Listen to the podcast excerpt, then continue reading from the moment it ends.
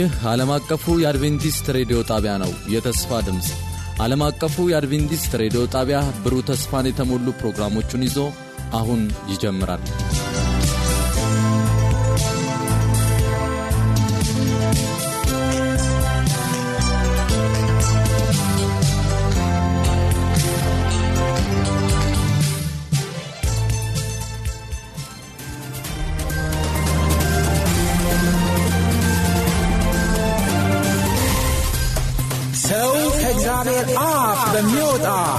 ሁሉ እንጂ በእንጀራ ብቻ አይኖርም ተብሎ ተጽፏል።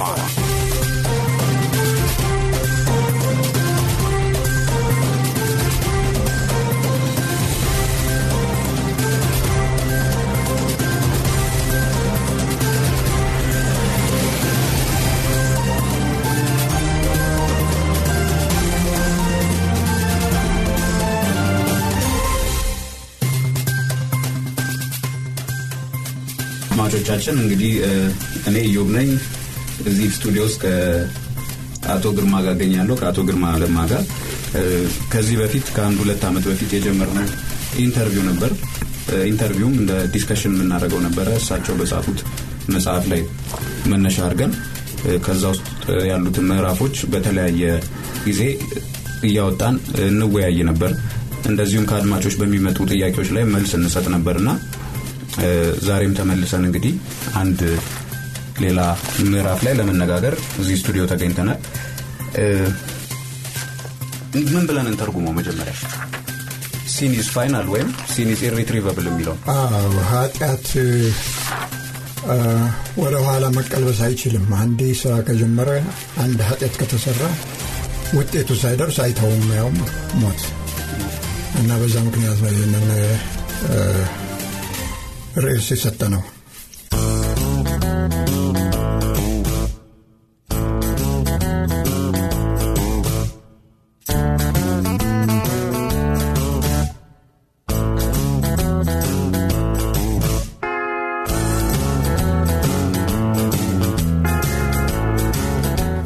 ልክ እንደ በሽታ መድኃኒት ወስደን ምን ብለን ወደ ነበርንበት የምንመለስበት ጉዳይ አይደለም። አንዴ ከሆነ መጨረሻ ነው።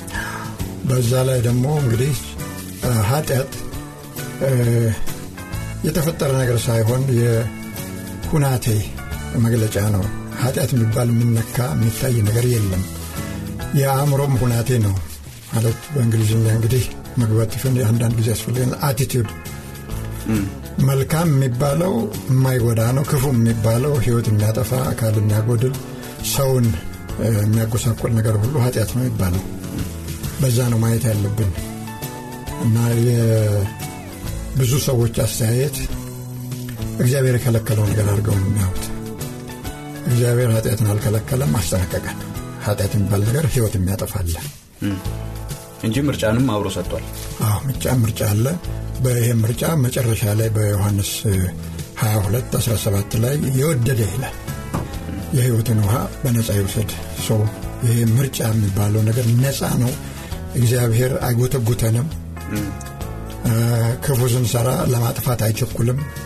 ምክንያቱም ለኃጢአት መድኃኒት አድርጎ ያዘጋጅቷል እና በዛ መሰረት ኃጢአትን እንደ መርዝ እንትን ማለት አለብን፣ ማራቅ አለብን ከኛ እንጂ ፍርሃት ውስጥ መግባት የለብንም።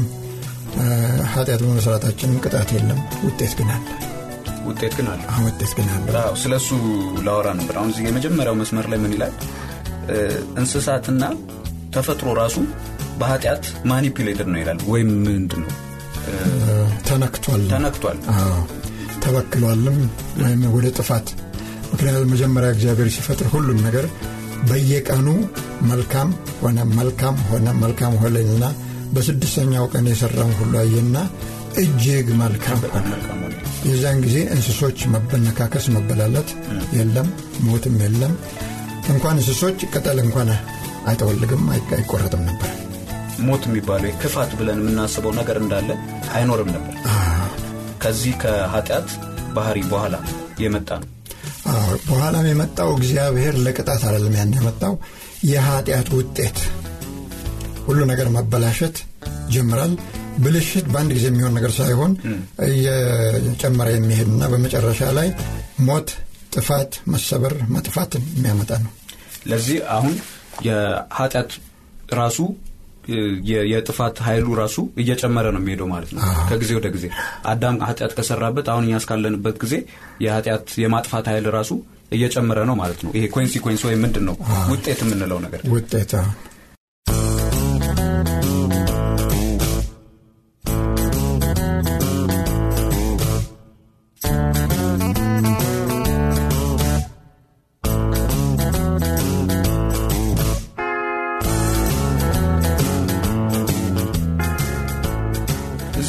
ቀጥሎ ስለ ህግ መተላለፍ ይላል። ያው ምንድን ነው ይሄ ዋና ዝም ብለን ከላይ ከላይ ትርጉሙን ስናየው ህግን መተላለፍ ነው ይላል ኃጢአት።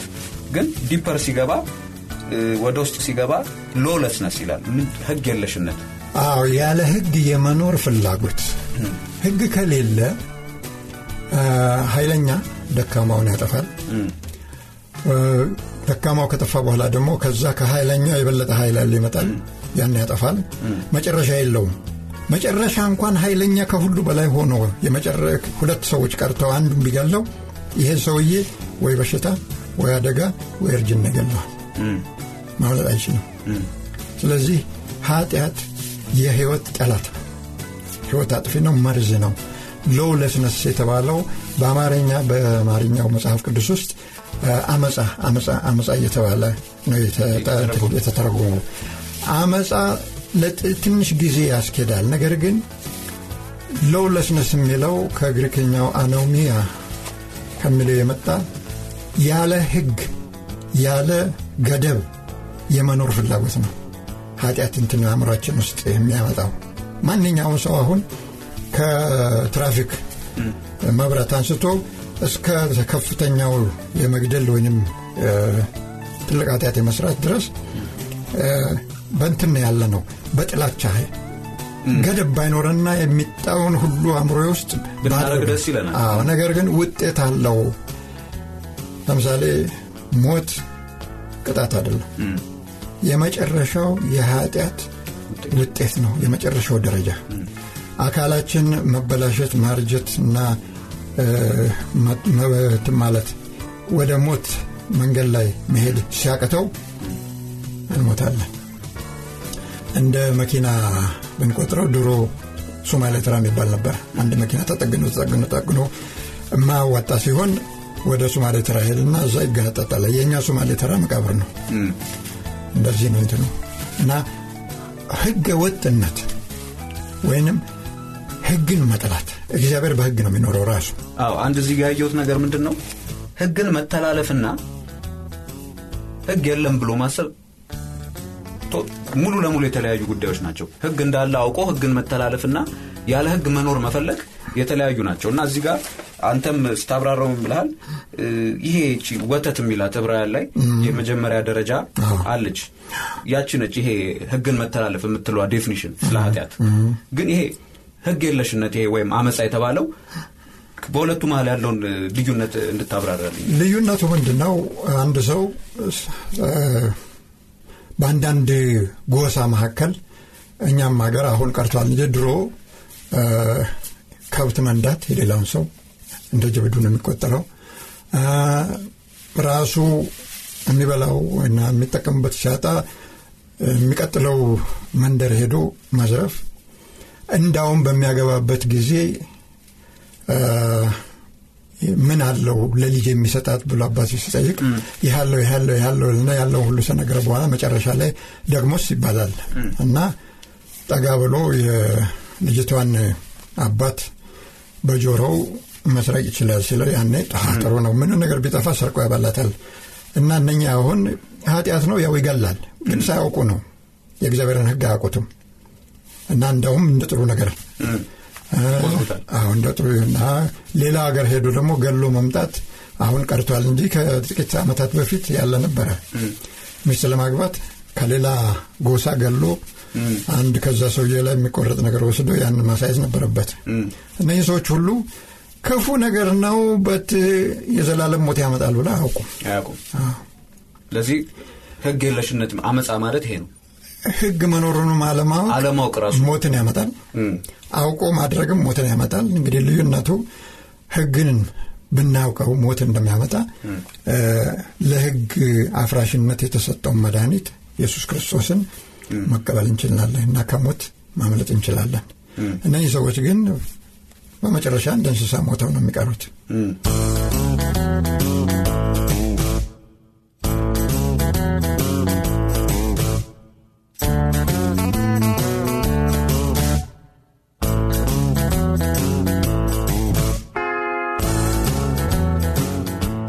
ስለዚህ ስለዚህ ስለ ህግ የለሽነት ወይ? ስለ አመፃ ስታወራ እዚህ ጋር ስለ ፍቅርም አውርተሃል አያይዘህ opposite of love is in principle selfishness ብለሃል ስለ lawlessness ስታወራ ነው ያልከው እና የፍቅር ተቃራኒ ራስ ወዳድነት ነው ይላል። እና የእግዚአብሔርን ቃል በ meditative state ወይም በምንድን ነው? ከመንፈስ ቅዱስ ጋር በጸሎት መንፈስ እንበለውና ማጥናት ያስፈልጋል። ይህን ለመረዳት ብለሃልና እዚህ ጋር ምን ለማለት ነው እኛ በተፈጥሮ ያገኘነው የፍቅር ተቃራኒው ጥላቻ ነው።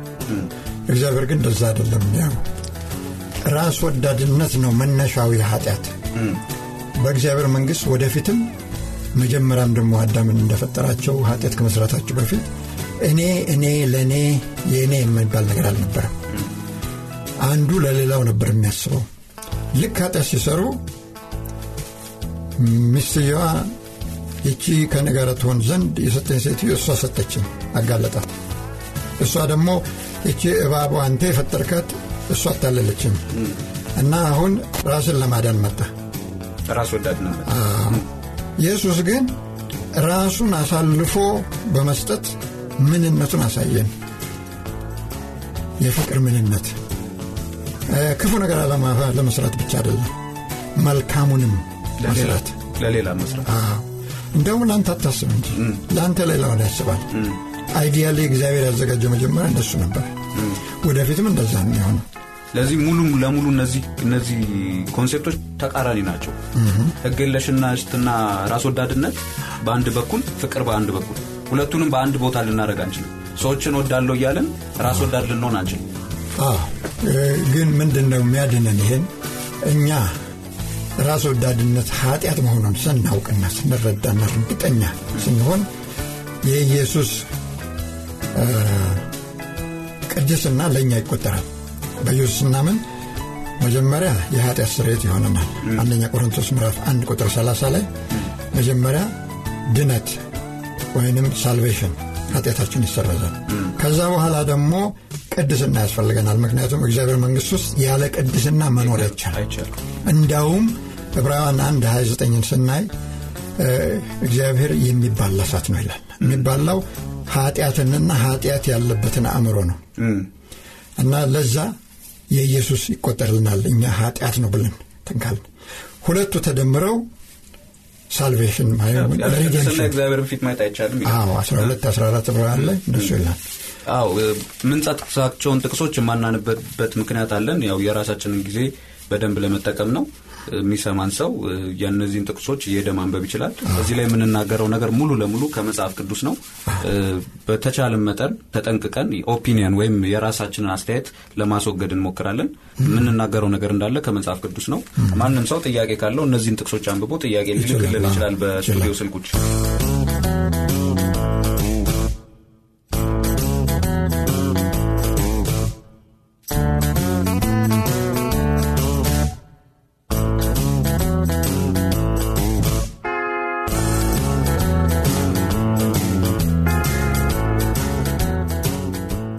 ጋር ምን ይላል? there is no provision for selfish ambitions in God's dominion ይላል።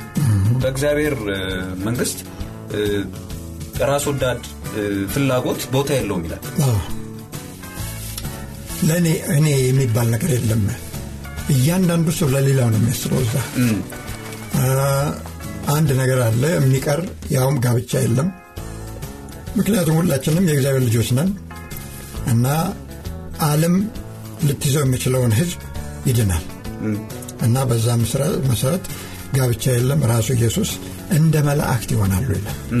ነገር ግን እዛ social ስለሆንን ስንፈጠርም social ነን፣ በህብረት ነው ብቻውን መኖር አይችልም ሰው ከኃጢአትም ከተሰረዘ ከወደመ በኋላ እንደዚህ social እንትናለ social ስንል እኔ ለራሴ ሁሉን ነገር ከሰውን እያየሁ እንደ ሰው ለመሆን እና በማልችልበት ጊዜ እየቀማው እየሰረቁ አይደለም።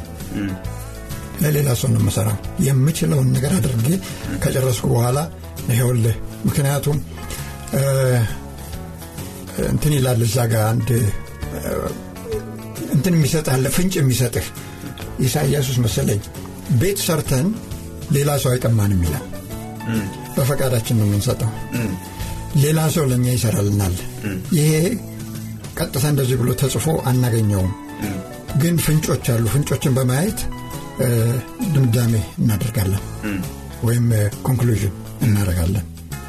ለዚህ ራስ ወዳድነት አሁን እዚህ ቲሙን ስናየው ስለ ኃጢአት ነው እያወራን ያለ ነው ግን አሁን ከኃጢአት ተነስተን ስለ ህግ የለሽነት ስለ አመፃ መጥተናል ስለ ራስ ወዳድነት መጥተናል ግን እዚህ ጋር ራስ የጠየቀው ጥያቄ አለ። እንዴት ነው ሰዎች እንዴት ነው የምንኖረው? የምንወዳቸውንስ እንዴት ስለ እነሱ እንዴት care ማድረግ እንችላለን ይላሉ ብልሃል selfish ካልሆነ በዚህ ምድር ላይ? አሁን እዚህ ምድር ላይ ያለውን ነገር ነው እያወራ አሁን ባለንበት immediate በእኛ ራሱ በሀገራችን አሁን ባለው ሁኔታ ቢዝነስ ውስጥ ብትሄድ በስራ ቦታም እንደዚሁም normal ም office ኦች ላይ ብትሄድ ምንም ብትሄድ selfishness ሊያውም promote ይደረጋል ወይም ይበረታታል። ራስ ወዳድ መሆን ነው አሁን ዘመኑ አይደለ? እና እንዴት ነው ይህን የምታስታርቀው? ምክንያቱም እዚህ ጋር ራሱን ጥያቄውን ጠይቀዋል የሰዎች በዚህ በምድር ሳሉ እና እንደዚህ ነው ሀሳባችን። በኋላ ግን ይሄ ይጠፋል።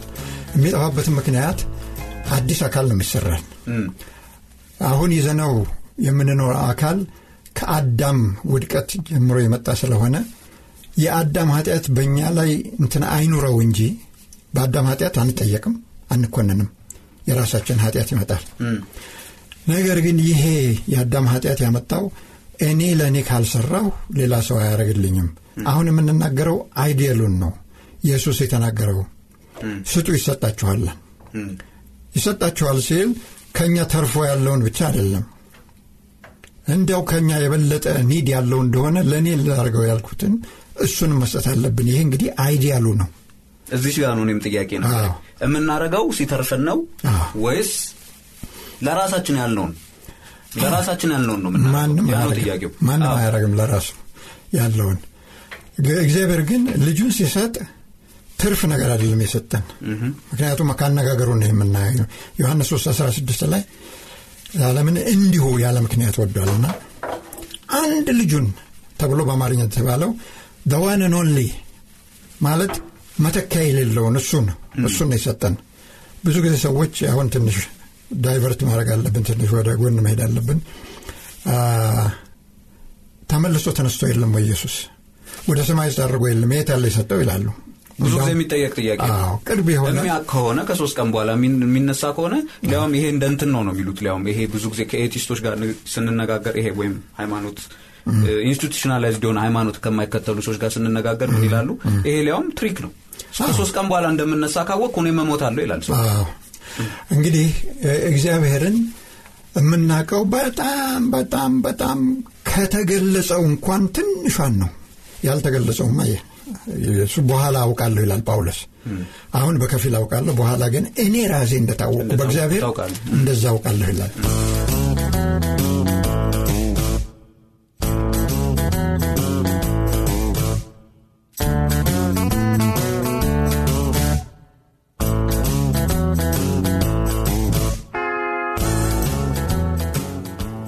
አሁን ያለው ሁናቴ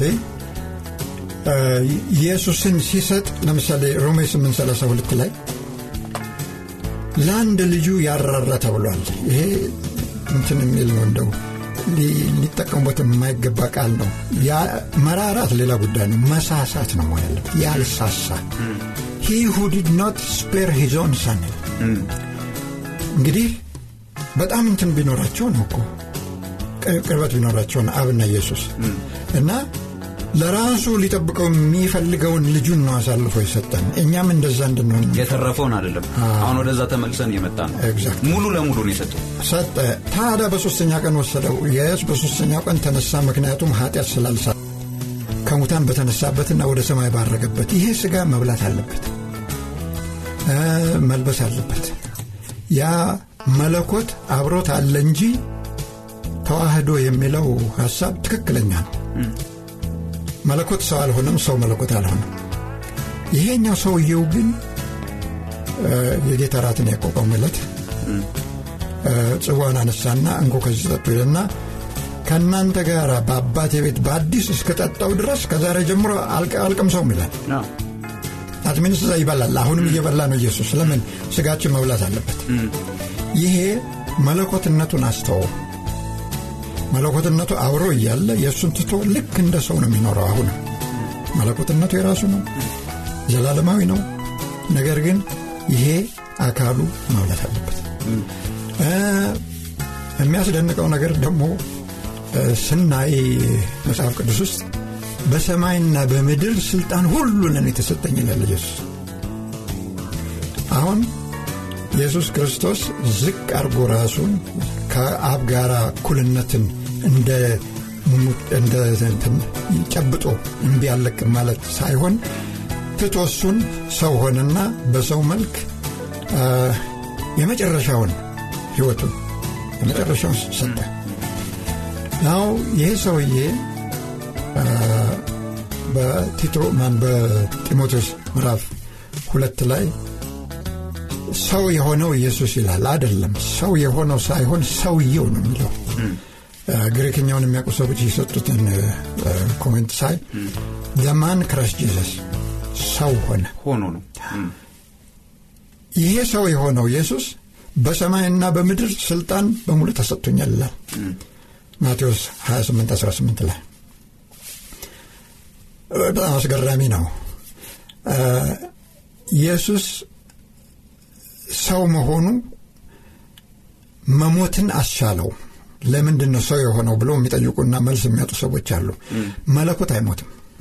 የህይወት ምንጭ ነው። ይሄኛው ግን ሰውና መለኮት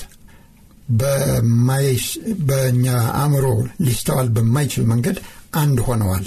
ቅድም እንዳልኩት መለኮት ሰው አልሆንም ሰው መለኮት አልሆንም ነገር ግን ሁለቱ አንድ ላይ ለዘላለም ተዋህደዋል። እና በዚህ መልክ መሞት ይችላል። ለምን? ህይወቱ የራሱ ነው። መፈተንም ይችላል። መፈተን ስለሚችል ነው ሰይጣን የፈተነው። ተርቧል። አንቀላፍቷል። አዝኖ አልቅሷል። እኛ የምንሆነውን ሆኗል? ሁሉ ነገር ሆኗል እና የዚህ ምስጢር መጽሐፍ ቅዱስን እንኳን በትጋት አጥንተ ነው አንብበ ነው ልንይዘው የምንችለው በጣም ትንሽ ነች። ግን ተስፋ መቁረጥ የለብንም ባነበብነውና ባጠናነው ቁጥር ትንሽ ነገር እናገኛለን። ቤት በአንድ ቀን አይሰራም። ስለዚህ ሁል ጊዜ መሰረት መጣል በመሰረቱ ላይ መገንባት ላይ ሲደርስ ጣራው መሰራት ሁሉ ነገር እና ያንን ስናደርግ ህይወታችን መጨረሻም ሊመጣ ይችላል። ከዛ በላይ አያስፈልገንም። መሆን ያለበት ምንድን ነው ኢየሱስ ክርስቶስ በእኔ ቦታ ሞቷል። እኔ መሞት የነበረብኝን ሞት እሱ ተቀበለ በዚህ ምክንያት እኔ የእሱን ህይወት ወሰድኩ። መሞት የነበረብኝ ለዘላለም ሞች መቅረት የነበረብኝ። መሞት እንዲችል ሰው ሆነ? በእኛ ቦታ ሞተ። በሶስተኛ ቀን ደግሞ የተነሳው ቅድም እንዳልከው ኃጢአት አልሰራ አልሰራ ኃጢአት ቢሰራ ኖሮ ሞቶ መቅረት ነበር። ለራሱ መሞት ነበረበት ምክንያቱም የኃጢአት ዋጋ ሞት ነው። ሞት ነው ይላል። እና ይሄ መለኮት ነው ምናምን አይልም። ሰውየው ኢየሱስ የማርያም ልጅ ይሞት ነበረ ለራሱ ኃጢአት። ነገር ግን አሁን ለእኛ ኃጢአት ሞተ። መነሳት ነበረበት በዛ ምክንያቱም ኃጢአት የሰራች ነፍስ እሷ ትሞታለች። አንድ ክፋት አልተገኘበትም የለበትም። ሕዝቅኤል 18 አራት ላይ ያቺ ኃጢአት የሰራች ነች የምትሞት ይላል። ነገር ግን አሁን ያቺ ኃጢአት ያልሰራችው ለኃጢአተኛ መሞት ቻለች። በመለኮትነቱ ምክንያት በዘላለማዊነቱ ምክንያት እና ከላይ ጀምረን ስናወራ የነበረው ስለ ሰልፊሽነስ ስለ ራስ ወዳድነት ስለ ህግ የለሽነት እነዚህ እንዳሉ ነገሮች በውስጡ አልነበሩ ፈተናው ነበረ። ፈተናው ነበር። ፈተናውን አልወደቅም ለዚህ ሞቶ መቅረት አይችልም። አሁን ቅድም ስንነጋገር እንደነበረው በሶስተኛው ቀን የምነሳ ከሆነ እኔም እሞታለሁ ይላል ሰው። ግን አይነሳም። አይነሳም። አይችልም። አይችልም። እንዳውም ይሄ አካል ሞቶ መቅረት አለበት ለዚህ ነው አዲስ አካል የሚፈጠረው ብዙ ጊዜ ድሮ እኔ በልጅነቴ የብዙ ሽማግሌና አሮጊቶች ጥፍር ቆርጠው ቅበሩልኝ ብለው የቀበርኩት አለ በዛን ቀን እጠየቃለን። ይሄ የዋህነት እንትን ነው፣ ያለማወቅም ነው። ይህ አካል አይነሳም፣ በስብሶ መቅረት አለበት። ኃጢአት ሰርቷል። እግዚአብሔር አዳምን ሲፈጥር ከጭቃ የፈጠረው ያን ጊዜ የመጀመሪያ ነው። አሁን ግን ይሁን ሲል ለእያንዳንዱ የዳነ ሰው አካል ይፈጠርለታል። መልኩ እንዳለ ነው። በጣም ቆንጆ ነው የሚሆነው። ግራና ቀኙ አንድ አይነት ነው የሚሆነው። ቁመቱ እንዳሁን አንዱ አጭር አንዱ ረጅም አይሆንም። ሁሉም ከፍ ያለ የሚያምር ነው የሚሆነው። ግን በአዲስ አካል ነው የምንነሳው። አሁን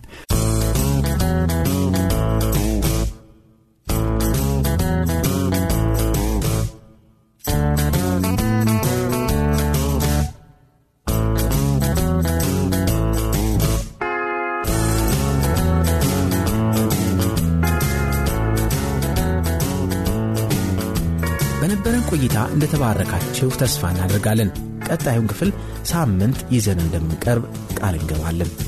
ለሚኖራችሁ ማንኛውም አስተያየት የስልክ መስመራችንን 0115511199 የውስጥ መስመር 242 ወይም 243ን የመልእክት ሳጥን ቁጥራችንን ዓለም አቀፍ አድቬንቲስት ሬዲዮ የፖስታ ሳጥን ቁጥር 145 አዲስ አበባ በማለት ደውሉልን፣ ጻፉልን ስንል ልናስተናግዳችሁ በደስታ በመጠባበቅ ነው። ጌታ ኢየሱስ ይባርካችሁ።